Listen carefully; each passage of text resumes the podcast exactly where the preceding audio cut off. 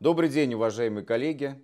Сегодня у нас встреча с очень интересным человеком. Наш гость из Санкт-Петербурга Игорь Сергеевич Дмитриев, доктор химических наук, очень крупный историк химии. Я считаю, что в настоящий момент самый крупный в нашей стране, на территории нашего постсоветского пространства. И автор замечательных книг не только по истории химии, но еще, в частности, э, биографий Менделеева, биографии Ньютона, Галилея. Галилея, спасибо, да. И э, недавно, в 22 году, буквально вышла книга Игоря Сергеевича «Остров концентрированного счастья. Судьба Фрэнсиса Бэкона». Игорь Сергеевич, а почему вдруг Фрэнсис Бэкон? Почему Фрэнсис Бэкон? Ну, надо сказать, что Бэконом я заинтересовался, когда еще был студентом, нам читали, я учился на химическом факультете ну, тогда Ленинградского университета, нам читали, естественно, курс философии, у нас был хороший очень э, лектор, да, немножко говорил о Беконе. Вот меня тогда заинтересовала его биография и взгляды. Я не могу сказать, что я тогда читал прям вот так от корки до корки, э, значит, э, Э, бэконовские труды, но я полистал в библиотеке. Мне понравилось. Мне понравилось, что, во-первых, живо написано, что он очень много берет изречений, пословиц. Мне очень понравилось, например, он использует испанскую пословицу, что умный сын радует отца, а глупый печалит мать. Вот. Ну и многие другие такие у него были. Остроумно он э, пишет. Вот. Э, ну и потом как-то это все забылось. А когда уже, поскольку я в истории науки начал работать э, вообще, у меня были такие представления, что вообще наука началась где-то в, там, в 1905 1900 то есть с Эйнштейна, с, все. а до этого, и только постепенно, уже после защиты кандидатской диссертации, посвященной истории квантовой химии, я уже начал понимать, и отчасти спасибо здесь общению с коллегами э, по ИЕТу, московскому причем, потому что в Питере не было сектора э, истории физики, истории химии и так далее. Вот я начал понимать, что от того, что, скажем, Роберт Бойль или Исаак Ньютон не знали квантовой механики по понятным причинам, они не были глупее. Вот. И от того, что Фрэнсис Бэкон – не знал э, трудов Ньютона, опять-таки по хронологическим э, обстоятельствам, то он тоже не был глупее. Я думаю, что даже если бы он и жил во времена Ньютона, то есть если бы они бы жили в одно время, он бы все равно не читал его произведений э, сильно. Только так вводные части и общие идеи. Но он был не математического склада человек явно. Вот уже как-то занимаясь там э, английской наукой, там 16-17 веков, научной революции, то, что сейчас называется часто, вот меня заинтересовал Бэкон, потому что я начал понимать, что прежде чем появляются там Ньютоны, Галилеи, там Гюйгенс и так далее, сначала должен был быть человек, который э, разворачивает как бы Э, элиту общества лицом к науке, которая, или к натурфилософии, которая дает им какие-то представления о ценностных э, ориентирах, и что это нужно делать. Вот Бекон был таким человеком. И он, кроме того, еще он пытался создать методологию новой науки. Это тоже очень важно. Ну, я начал смотреть, э, где что написано, тогда еще многих книг даже зарубежных не вышло. Вот, и, в общем, я понял, что надо выяснить. Но был еще один вопрос, э, такой чисто вот, ну, личное любопытство. За что судили? Вот все говорили, что вот его судили, за, ну, говорили, что его судили за коррупцию. Но, понимаете, это, это такое общее утверждение. Вот мне было интересно, кто с кем там, когда, кто кому дал и так далее, и вообще подробности. И тут ничего абсолютно. Я даже одно время хотел написать книжку про три судебных процесса, выбрать просто, ну так, три для порядка, э, значит, над интеллектуалами. Процесс над Беконом, процесс над Лавуазье, процесс над Галилеем. Ну, в общем-то, вот с Беконом я эту, это завершил, там в разных книгах э, э, есть об этом рассказ. И как-то уже в нулевых годах я как-то оказался в Англии, в Лондоне, э, отправился, мы с дочкой отправились в Тауэр, вот, и поскольку я читал в нашей литературе, что значит, он сидел в Тауэре значит, по приговору парламента, Значит, и я решил, что, может, сохранилась камера, как что-то сфотографировать, так, на память, на всякий случай. Э, значит, а там такие эти э, Йоманы э, ходят в красивых одеждах красных, и еще, если он пожилой, то с бородой такой седой, окладистый. Вот я нашел одного Йомана, который сидел у себя в будочке, так и детишкам грозил пальчиком, все они там шалили слишком. И я, значит, него спрашиваю, что не сохранилось ли вот, камера, где сидел там Фрэнсис Бэкон и так далее. Значит, э, он приподнимается, вытаскивает из-под себя вот такой толщины книгу, это ксерокс книги, эм, где перечислены в хронологическом порядке все, кто сидел в Тауэре, все узники Тауэра. Какой год? Говорю, 1621. Так, он смотрит, говорит, о, it's trifle. Э, это вообще ерунда. Да он не сидел вообще, тут, господи, за взятки, это ерунда полная. Э, он жил там неделю с небольшим, э, вот в домиках, где мы живем, Йомины тогда жили. Вот. А потом его сводили и все.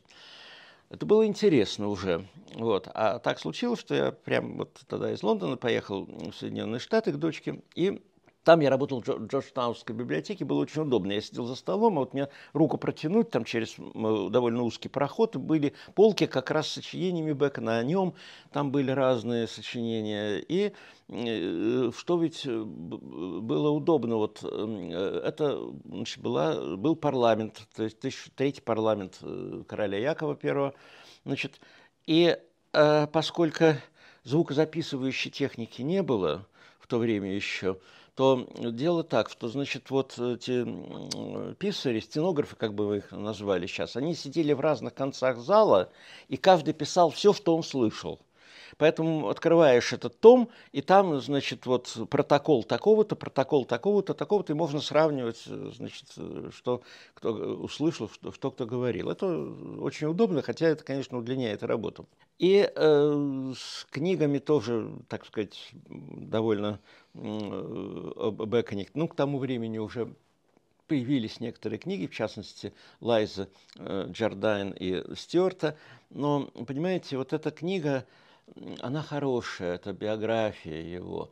Э, там меньше, может быть, о его, э, там, как Бекон философ и все. Но это они вот собрали материал, расположили его в хронологическом порядке, и в таком не очень переваренном виде вот они его, значит, э, так сказать, изложили. Но, да, а о процессе там, ну, страниц пять от силы.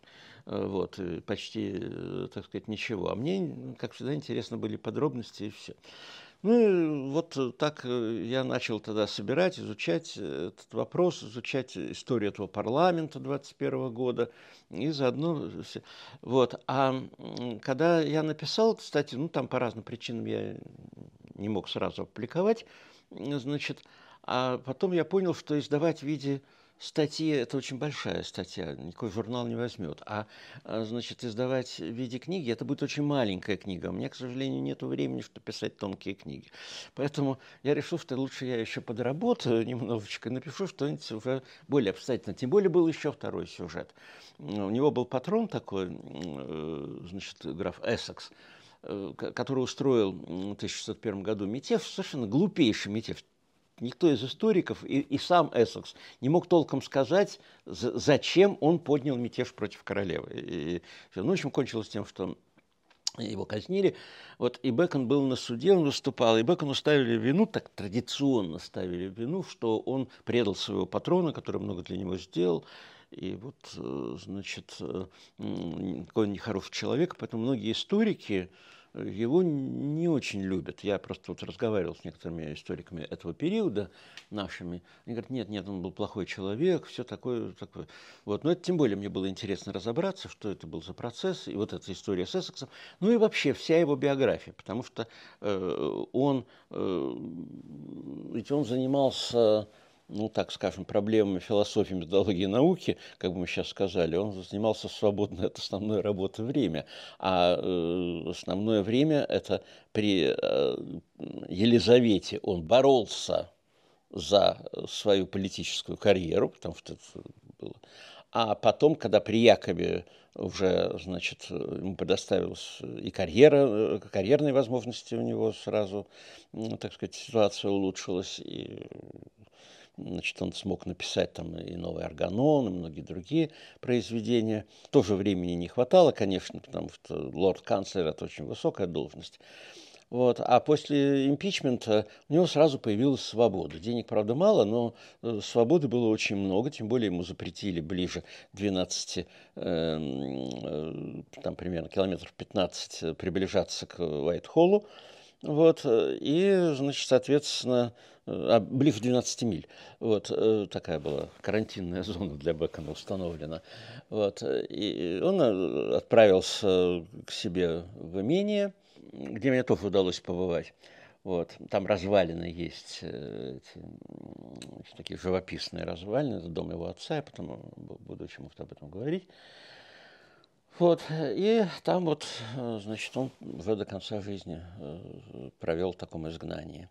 Вы э, подходили несколько десятилетий практически к Да, я лет книги. 15 с перерывами работал, потому что я вот, понимаете, как вот, Бетховен, он не мог с одной женщиной больше семи месяцев жить, а, общаться. Я не могу с одной темой сидеть э, бесконечно. Я, я должен сделать перерыв, потому что когда потом возвращаешься, уже иначе глядишь на то, что сделано, и то, что... Ну, тогда можно как-то работать. Поэтому так у меня получается сразу несколько тем, но с перерывами. Игорь Сергеевич, а, название вашей монографии «Остров концентрированного счастья» отсылает нас к работе Фрэнсиса Бэкона «Новая Атлантида», которая наряду с э, новым органоном входит в число э, наиболее важных э, его произведений. И вот в Новой Атлантиде Бекон описывает остров Бенсалем и ученый орден Дом Соломона, который вот этим островом управляет. Отсылает нас к более появившимся позднее научным обществам, академиям. Э, как вы думаете, в чем заключается вклад Бекона в институционализацию науки и за что ему должна быть э, благодарна современная наука? Должна ли? Да, это вот э, важный очень вопрос, который для Бекона был прежде всего очень важен, именно для Бекона, э, ну вот как философа, что ли. Э, Бекон в силу ряда причин он понял одну вещь, что время ученых одиночек, то есть который мог сидеть где-то там у себя в хижине или в Э, там кабинете и делать какие-то открытия, оно либо прошло полностью, либо оно уже подходит к концу. Э, то есть, если математик еще может себе такое позволить, э, то вот те, кто с естеством имеет дело с изучением природы, уже к тому времени огромное количество фактов Э, было, которое нужно было систематизировать, осмыслить. Э, надо построить какие-то обобщения, то, что он называл интерпретация природы.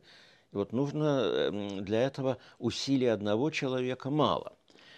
И, э, кроме того, Бекон был абсолютно убежден, что полное согласие, или почти даже полное согласие Э, ученых и вообще людей какого-то сообщества по какому-то вопросу, будь то там о природе, о политике, об экономике, о чем угодно, это очень плохой признак.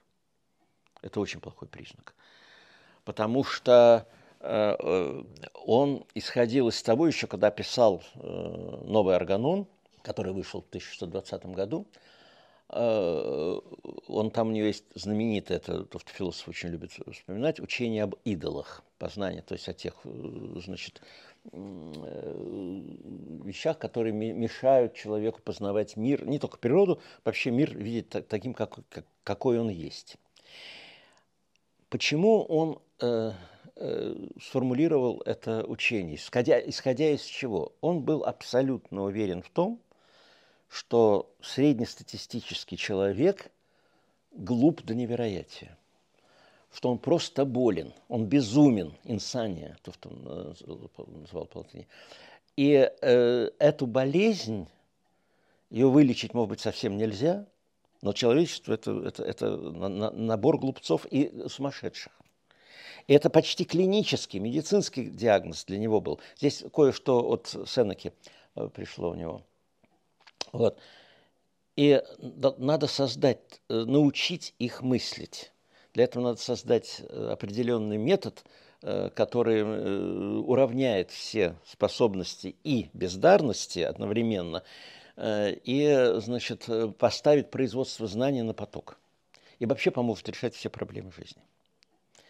Вот эта идея о том, что можно каким-то образом создать машину мысли, она была потом у Декарта, тут многие э, то самое, эти, э, а, человечество не раз возвращалось, но, к сожалению, Сейчас э, надежда на искусственный интеллект, то есть, естественно, уже все было, уже разочаровались окончательно. Да, это раз. Значит, второе, он прекрасно понимал, к этому вела просто сама жизнь, что э, требуется развитие техники, развитие технологий. И он прекрасно понимал, что это невозможно делать э, на базе традиционного знания, на базе собирательства там, э, и все прочее, коллекционирования знаний, коллекторских программ и все прочее, это невозможно сделать. То есть нужна институциализация науки.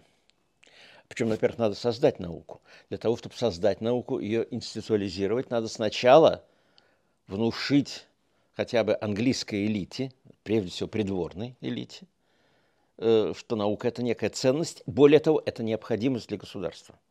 Если вы хотите иметь э, хорошую армию, хорошее вооружение, если вы хотите комфорт. Кстати, Бекон, вот часто говорят, там, ах, он говорит там о царстве человека и так далее, что вот э, лучший человек. Бекон никогда не говорил о том, что наука улучшит человеческую природу. Он говорит, что она сделает человеческую жизнь более комфортной и более долгой. Вот у него иллюзий насчет не было. Э, ему приписывают э, даже стишок такой в русском переводе, сейчас не ошибусь, звучит примерно так. А тот, кто верит в человечий род, пыль баронит или мелит воду тот. Он довольно, так сказать, мрачно глядел на э, способности человечества. Это раз. Значит, он начал понимать, что а, нужна наука, нужно разворачивать опыт, потому что при Генрихе VII, это царствование, значит, 1509-1547 год, прошу прощения, при Генрихе VIII, значит, э, когда многие реформы были сделаны, в том числе в области образования, тем не менее, часть английской знати, даже большая часть английской знати, а, она не придавала значения образованию и уж тем более каким-то там научным, натурфилософским исследованиям вообще. Известны слова одного английского аристократа, который говорил, Э, что он предпочел бы увидеть своего сына повешенным, нежели образованным. Вот. И должен был быть человек, который выполнил бы эту функцию, который бы эту элиту начал бы внушать ей вот эти ценности э, натурфилософского, там, научного, как мы сейчас говорим, познания. В России эту же роль там лет через 200 сыграл Ломоносов. Э, то, вот, функционально у них были сходные задачи. Это раз. Э, потом надо иметь в виду, что нельзя сказать, что в Англии не было там развития технологий и так далее. Они еще при Генрихе VII началось, уже большие корабли начали строить, там пушки совершенствовать, все прочее. Но, и вот это вот «но», мне хотелось бы одно, здесь одну историю рассказать, которая есть очень важный документ. По важности, может быть, он очень, э, вот если бы, скажем, я издавал сейчас новый органон, я бы этот документ вместе с новым органоном бы э, издал. Это э, до нового органона, за 28 лет примерно написанный документ, это письмо. Письмо, которое он пишет э, своему дяде, ну как дядя, это э, муж э, тетки Бекона, сестры матери его, Миллард Кук, э, значит, э, лорду Берли – Э, Уильяму Сесилу. Уильям Сесил был, можно сказать, правой рукой королевы Елизаветы. Э, надо сказать, что Елизавета, она, э, это, это, это действительно был очень, очень сильный политик, это очень сильный правитель. И эм, она, как, э, как королева-девственница, она очень официальное ее такое название, значит, она умела со своими мужиками управляться. Она четко разделяла э, любовные истории, и она э, там могла делить с кем-то постель, но она прекрасно видела, может он быть государственными делами заниматься или нет. Поэтому она очень неохотно с Эссексом продвигала его Э, даже в тайный совет, э, а вот лорда Берли она очень ценила, потому что э, лорд Берли, у него был действительно государственный ум. И среди прочих дел, ну, он там был лордом казначеем, госсекретарем, у него много было должностей. И его смерть была очень большой потерей для Елизаветы. И среди множества дел, которыми занимался дядя Бекона – было, в частности, э, такое вот его важное дело. Он собирал э, информацию об изобретениях и выдавал э, лицензии, патенты.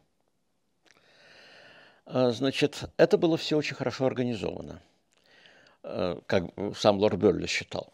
А, значит, вот лондонский Сити – это была огромная мастерская – там металл производили, стекло, там чего только не было. И естественно, что многие мастера, изобретатели, они хотели получить патент, потому что это а, привилегия особая, соответственно, доход большой. Значит, куда ему со своим изобретением идти? Он шел к лорду Берли. Там бумаги подавал, излагал, все. Лорд Берли созывал, как бы мы сейчас сказали, экспертный совет – и это изобретение рассматривалось с точки зрения его э, научной состоятельности, с точки зрения технологической, с точки зрения технологической, технической осуществимости этого проекта и экономической. То есть по возможности с разных сторон. А безопасность нет? Да, в первую очередь, конечно. Это все вот эти есть компоненты. При этом у Елизаветы Э, не было никаких там э, предрассудков, иллюзий, кто автор патента. Есть какой-то итальянец, допустим, он в Сити организовал производство металлов, стратегически важное для любой страны производство. И когда англичане там были недовольны, что вот он там э, конкурент и все, и просили его брать, она им сказала, своим англичанам, что если они будут его значит, обижать или что-то делать, она лишит их э, лицензии на деятельность. Потому что ей было не важно. Ей было важно результат. А итальянец это или англичане не так важно. Эта история с получением да, э, лорд Берлик все это подготавливал и клал на стол королеве, которая уже подписывала там патент или не подписывала. Там оговаривались сроки реализации, там много чего-то было. Чаще подписывал. Она доверяла своим экспертам. Но это если человек в Лондоне жил. Потому что дело это могло растянуться там на несколько месяцев, а то и лет. Нет, если у вас хорошие связи при дворе, все можно сделать к вечеру. Это такие прецеденты были. Но, а вот представьте, человек живет где-нибудь там, Нортхэмптоншире, где-то там на севере Англии, у него есть, он что-то там изобрел, какую-то зернодробилку или там на мельнице какое-то усовершенствование сделал. Э, он пользуется, значит, ему там получает какой-то доход от своего изобретения от местных жителей. Зачем ему какой-то патент, какая-то бумага, э, это ехать в Лондон, там надо жить несколько месяцев, на какие деньги, непонятно, город дорогой, ну, в общем, короче говоря, э, это было совершенно а для государства это могло быть важно. И лорд Берли, который, кроме всего прочего, еще занимался разведкой, как и Фрэнсис Бэкон, это отдельный разговор, значит, э, он методами, всевозможными методами, в том числе методами промышленного шпионажа, он рассылал своих агентов, чтобы они вынюхивали, где что кто изобрел, и э, чтобы это все централизовано. И вот Бэкон, который значит, э, хотел получить хорошую придворную должность или доходную должность. Это вот почему я так разделяю, потому что у Елизаветы хватило ума. Значит, вот скажем, есть судья, ну, не любой судья, ну, там, какого-то определенного суда, там, того же канцлерского суда.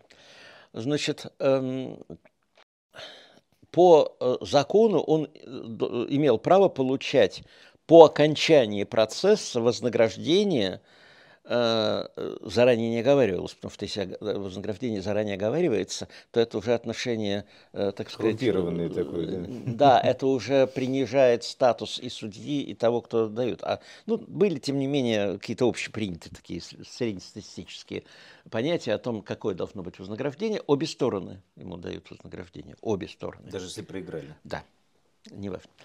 Вот, значит, за труд.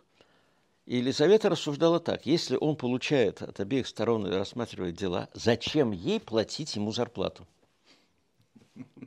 Это называлось доходной должностью. А были должности, которые оплачивались, конечно, там какой-нибудь э, там, солиситор генеральный или там торный, это, понятно, должность там, тысяча фунтов в год выложи. Но она почему-то Бекона очень слабо продвигала. Ну, там, и он немножечко масла, так сказать, подлил в огонь. Там у него были некоторые моменты, когда он не очень хорошо выступал, не очень правильно выступал в парламенте. Но она до этого могла его продвинуть много раз. Она его держала.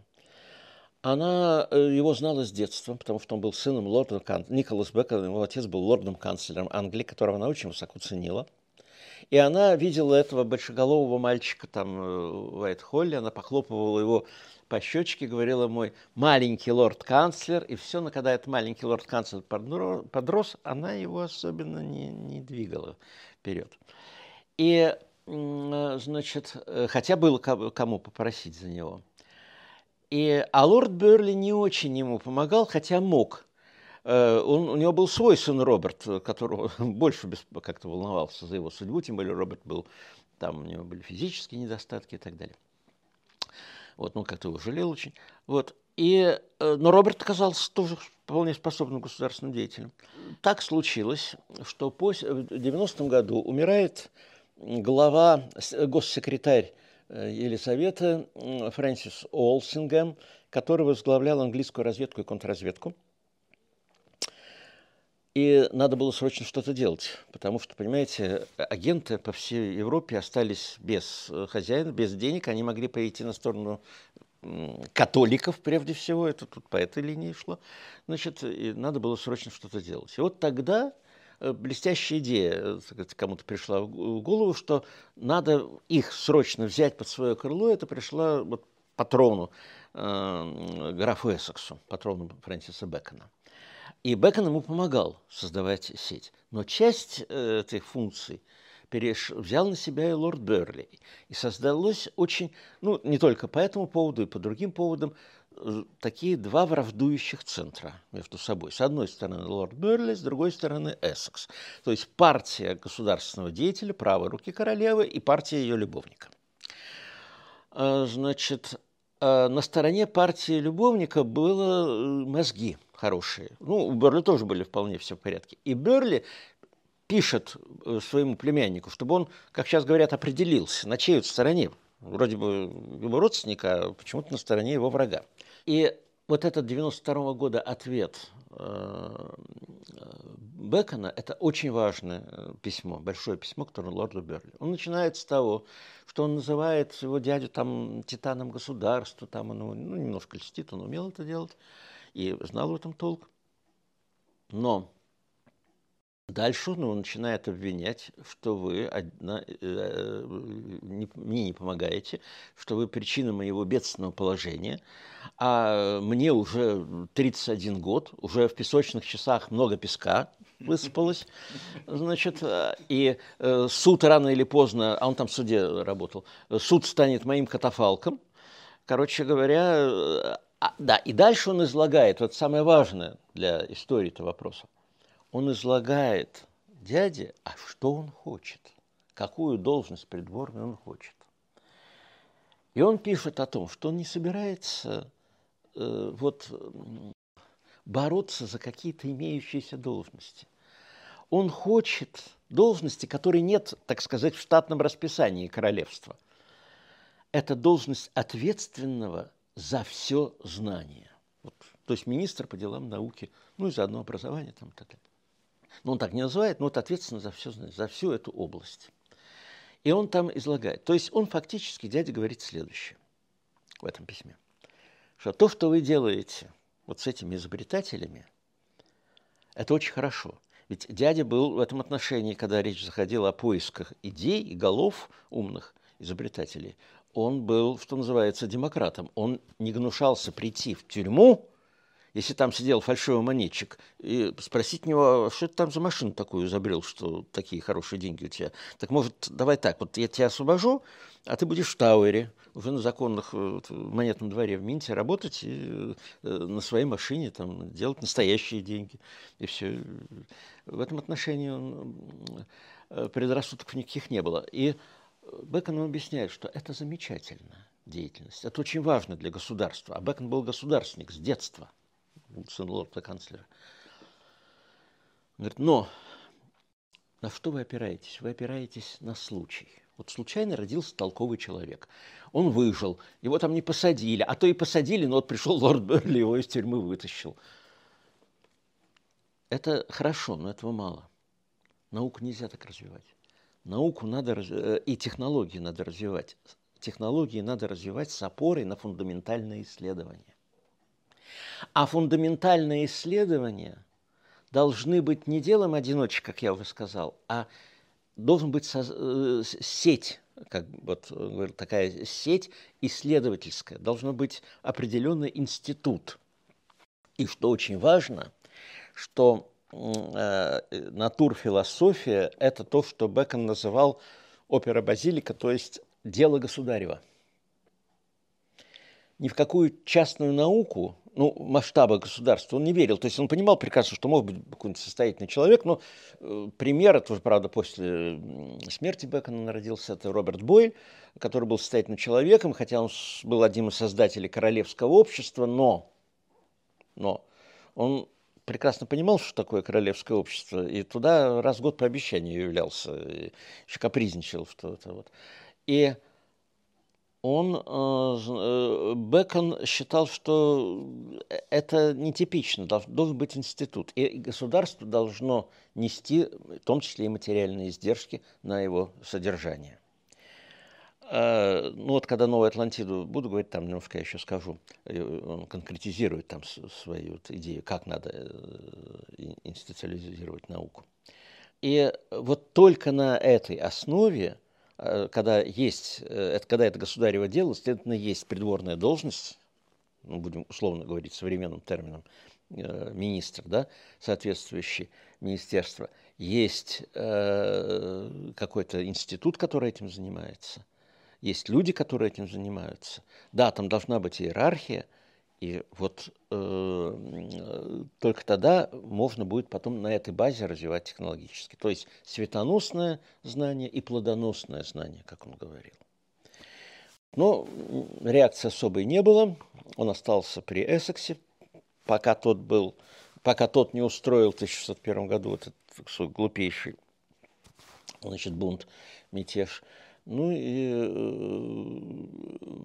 в итоге он э, каких-то очень... Э, его ценили, его ценили. Он был совсем молодым, когда тайный совет обращался к, ним, к нему с каким-то, значит, там мнением отдельных, все.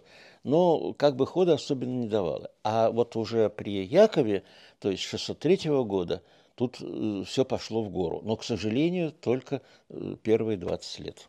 В 21 году случилось это несчастье. Вот э, здесь. Сергей Сергеевич, а почему, как вы думаете, лондонское королевское общество, оно все-таки не государственная структура? Хотя да. идеи Бекона правильные, да, но это же все-таки а... какой-то клуб ученых. Да, да. Правильно? А я скажу почему. Потому что весь вопрос, э, тут несколько было вопросов, понимаете? Лондонское королевское общество создавалось в другой совершенно ситуации, в другой атмосфере – это после того, что они называли великим мятежом, то есть после революции э, и гражданской войны диктатуры Кромвеля. И, во-первых, было не очень много денег для того, чтобы создавать это распоряжение короля. И король уже, у самого короля-то он уже жил фактически на те суммы, которые парламент выделял. Понимание у парламента, что нужна наука – особого не было. И я скажу почему. Знаете, что такое королевское общество, кроме того, что это частный, э, так сказать, ну, клуб такой.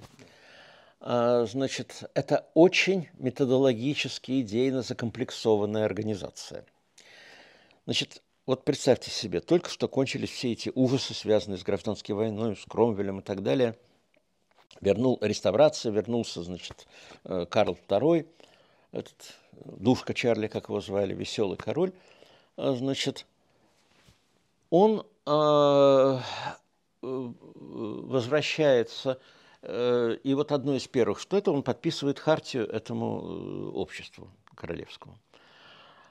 Там сидят, с одной стороны, человек, который э, был женат на сестре Кромвеля, а с другой стороны, человек, который был шифровальщиком там, у королевских войск и так далее. То есть люди совершенно разные. Это нам потом люди типа Барга, там, академиков и так далее, они нам разъяснили, что английская революция произошла вследствие того, что там вот, значит, земельные наделы, не так, что там было, значит, рождение буржуазии, которое было тесно в рамках феодальных пережитков, все прочее. Англичане смотрели на вещи много проще. Они всех этих вещей не знали, что с ними происходило на самом деле. Они видели одно, что началась смута на основе религиозных Э, э, споров и споров, в том числе относительно, и на, там в этих спорах был и натурфилософская компонента научная. И вот эти споры между пуританами, с одной стороны, с другой стороны, там католики, у них свои взгляды на вещи, на природу, все. И это все привело вот э, к этому мятежу. У них были более простые идеи. Поэтому для них было важно построить работу общества так, чтобы, не дай Бог, не было каких-то острых разногласий и споров. Что для этого нужно сделать? Как построить работу? Построить ее нужно так, как работает правосудие в суде. То есть есть доказательства, есть свидетели, все. Поэтому ситуация была такая. Значит, что они принимали к рассмотрению? Какие вещи? Прежде всего, это доклады надежных людей или э, завизированных, так сказать, надежными людьми. Надежность определялась в меньшей степени статусом, так сказать, титулом. Вот, э, относительно каких-то природных явлений. Там нашли новый вид растения, новый вид животного, новый вид природного явления. Кто-то там письмо написал. Значит, все исследуется, разбирается и так далее. И печатается. Но если человек приходил с математическими какими-то выкладками там вот и так далее, то э, это считалось э, источником. Вот сейчас мы считаем, что математизированная наука это как раз это и есть наука, да, вот это все, э, как Кант говорил, что каждое знание столько истины, сколько математики. А, значит, а, они считали ровно наоборот. А, они считали так, как считал Эйнштейн, что математика лучший способ водить себя за нос. И, э, потому что можно по-разному трактовать, потом математические модели – это всегда модельное знание, это непосредственное знание вот о природе, да, вот бычок стоит, там курочка, там растение растет, а это какие-то вот он модели выстраивает, значит, явлений, а кто знает, что с этими моделями, может он так, может не так. И поэтому все математические статьи печатались мелким шрифтом отдельным, другим, другим шрифтом, другим кеглем, а, отдельно э, и в очень небольших количествах. Это уже Ньютон не без труда, кстати, опубликовал математическое начало натуральной философии, и, и то там деньги собирали с большим трудом, это, это немножко позже. А так общество было очень закомплексовано. То есть они жили по принципу только бы не было войны, причем гражданской. Спрашивается, ну Англия же наращивала свою мощь, э, которая была основана на каких-то технологических разработках. Им-то это кто сделал? потому что ан- а, английского королевского общества денег особенно не было. У них вообще были странные порядки. Они, например, у них был э, там куратор экспериментов Роберт Гук, которому было каждый четверг Роберт Гук должен был сообщать о новых открытиях, которые сделал он или он проверил. Который занимался мик... да, да, да, да, микроскопом, там вот закон Гука, основа сопромата и так далее. И он справлялся. Каждую неделю он что-то там ставил опыты, причем своими руками все, все делал. Э, вообще был очень такой умный, головастый. Такой. И когда вдруг он заболел, и они подумали, а что, если он умрет, то это общество надо закрывать. Просто потому что это было.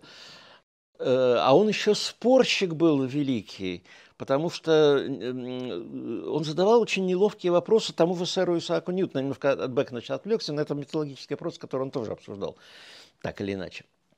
Значит, э, вот Ньютон, э, это знаменитый опыт его с э, теорией цветов, да, когда он пропускал через призму и там видел на экране, вот он видел да, да. все. Спектр. Спектр этот самый, и он докладывает в обществе. Причем интересно, что Ньютон прекрасно понимает – что докладывать в обществе и что читать студентам на лекции. Если мы сравним доклад его для общества, он начинается с того, что вот я был в Столбридже, там на ярмарке, я купил призму и так далее. Пошел такой лирический рассказ-репортаж о том, о событиях и минимум математики. Все, вот, что он видел, то он... Да, э, у меня плохо с глазами, я попросил такого-то, очень надежный человек, вот он это все увидел, я вам тоже сейчас покажу. Э, лекции на ту же тему – в точке F находится источник света. Стоит это самое, мы видим со, соотношение цветов в спектре и так далее, чисто математический разбор. Потому что это не общество, это в Кембридже. И вот тут Гук встает и говорит, а почему сэр Исаак считает, что вот эти цвета содержатся уже в белом свете, что он состоит из этих цветов? А может, это прибор – меняет природу света, и мы видим вот эти цвета. То есть, э, ну, я э, студентам э, и школьникам, если совсем тупые пришли, я им объясняю так, вот аналога. Представьте себе, есть столярная мастерская, на входе, э, значит, бревна, на выходе там столы, стулья. Можем мы сказать, что вот эти столы, стулья, как буратинушка, уже содержатся в преформативном виде, так сказать, в этом бревне? Нет, конечно, дело. Вот Гук задавал вопрос на, на, на, в аналогичном духе. И надо сказать, что это вопрос, который потом ну, в других терминах обсуждался создателями квантовой теории и так далее, там измерения все. Это было очень, значит, важно. И вот э, и Ньютон не публиковал свою оптику, ждал, пока Гук помрет. Вот только тогда опубликовал. Так э, вот это общество королевское, да, спрашивается, а кто же технологии это делал? Делом кто, кто занимался? А у них был такой, то, что, ну, в русской терминологии это назывался бы артиллерийский приказ. Он в Тауэре находился. Там работали специалисты, в том числе и математики. И у них была психология старого зэка. Мы тут не диссертации, мы дело делаем. И их не смущало, сколько там математики. Только сколько нужно будет математики, все. И они вот это продвигали. Э, они могли контактировать с обществом, но не сильно, э, чтобы эти были контакты. То есть была как бы вот две стороны. А, но общество зато – оно же было любительским в основном-то. Там же, э, что думаете, что там обсуждали вопросы там, притяжения, тяготения, там, теория цветов там, или что-то? Да нет, там они обсуждали, э, правда ли, что во время дождя лягушки падают с неба. Ну и прочие вопросы очень занимательные. Вот. Это такой был отчасти театр, там могли за деньги можно было присутствовать. Но у них было очень важное дело. Они были свободны. Вот почему они не очень стремились они могли... Они, Зависимые от государства. От государства. А у них была хартия. Хартия давала им косвенные, скажем, ну, то, что мы сейчас называем налоговые льготы. Да, вот это тут они могли, потому что переписка, книги, все, все. А э, явился однажды Карл II, это веселый король, на заседание. А в это время члены общества, между прочим, одна из любимых э, баконианских тем, они взвешивали человека до и после приема пищи. И смотрели, как сходится. Значит, Король э, спросил, чем вы занимаетесь, ему объяснили, он сказал, как? И это, и это есть наука? Мы сказали, да, Ваше Величество, есть наука. Странно. И ушел. Вы представляете, если бы сейчас в Академии наук? Да. Да. Вот. Э, а а он ничего не мог сделать. У него стояло кресло для короля, всегда стояло на заседании кресло для короля, если вдруг он явится. Вот он один раз явился. Значит, и все. Не более того. Но тут есть другое. Я потом, сейчас возвращаюсь к Бекону, я потом снова вернусь к этой истории. Тут с обществом не все так просто. Понимаете, есть вот в любом учебнике можете прочесть, что, что придумал Бекон, индуктивный метод. Вот индукция, все. Если начать разбирать этот индуктивный метод, у меня здесь разобран этот вопрос довольно детально на, на примерах там, самого Бекона, то это такая смесь индукции и дедукции. Это не, не чистая такая индукция. Но дело даже не в этом. Бекон понял одну очень важную вещь, что вот до него столетиями изучение природы хотели подчинить формальной логике. А он понял, что формальная аристотелевская вот эта логика при изучении природы, силлогизм не работает. Я приведу пример, который мне подсказал один очень хороший логик питерский. Не все укладывается в э, логику. Ну, скажем, как рассуждали в средние века. Ну, вот этот знаменитый силлогизм, э, типа «все люди смертны, Сократ человек, следовательно, Сократ смертен», вот этот один из типов силлогизма, значит, он часто работал так, что, предположим, значит, все, что светит, это огонь. Ну, у них других источников свет не знали. Значит, звезды светят, следовательно, звезды – это огонь. Мы получили кое-что о природе звезд вот логическим путем, основанное на общепринятых э, утверждениях. Бекон понял одну вещь, что это не всегда и большей частью не работает. И вот я приведу пример, который мне а, значит, э, профессор Микертумов подсказал хороший пример. Э, известно, что в дождливую погоду такую у певцов немножко набухают голосовые связки, и они поют э, немножко хуже, с таким напряжением, по крайней мере. Так вот, понимаете, а силлогизм должен выстраиваться всегда из трех базовых элементов. Там большая посылка, малая и вот из трех элементов не выстроить что вчера был дождь, а заключение у вас должно быть, поэтому Мэри плохо пела. Понимаете, вам не построить. Хотя это совершенно правильно с точки зрения... Э, поэтому Бекон выстраивает другую несколько э, ситуацию. Э, то есть он и методологию заложил. Это не важно, что у него была не очень, там, она своими недостатками, все. Потом там Джон Стюарт Миль пытался как-то развить метод Бекона. Не в этом дело. Он понял просто, что Аристотеля мало. Это, он его, Аристотель он называл счастливым грабителем науки. Вот, э, он очень, так сказать, ругал. Вот. Так что общество сделало то, от Бекона взяла, оно взяла дух вот, экспериментального исследования. Вот это они взяли. А уже все остальное организовать так, как написано либо в Новом Арганоне, либо в Новой Атлантиде, было просто невозможно.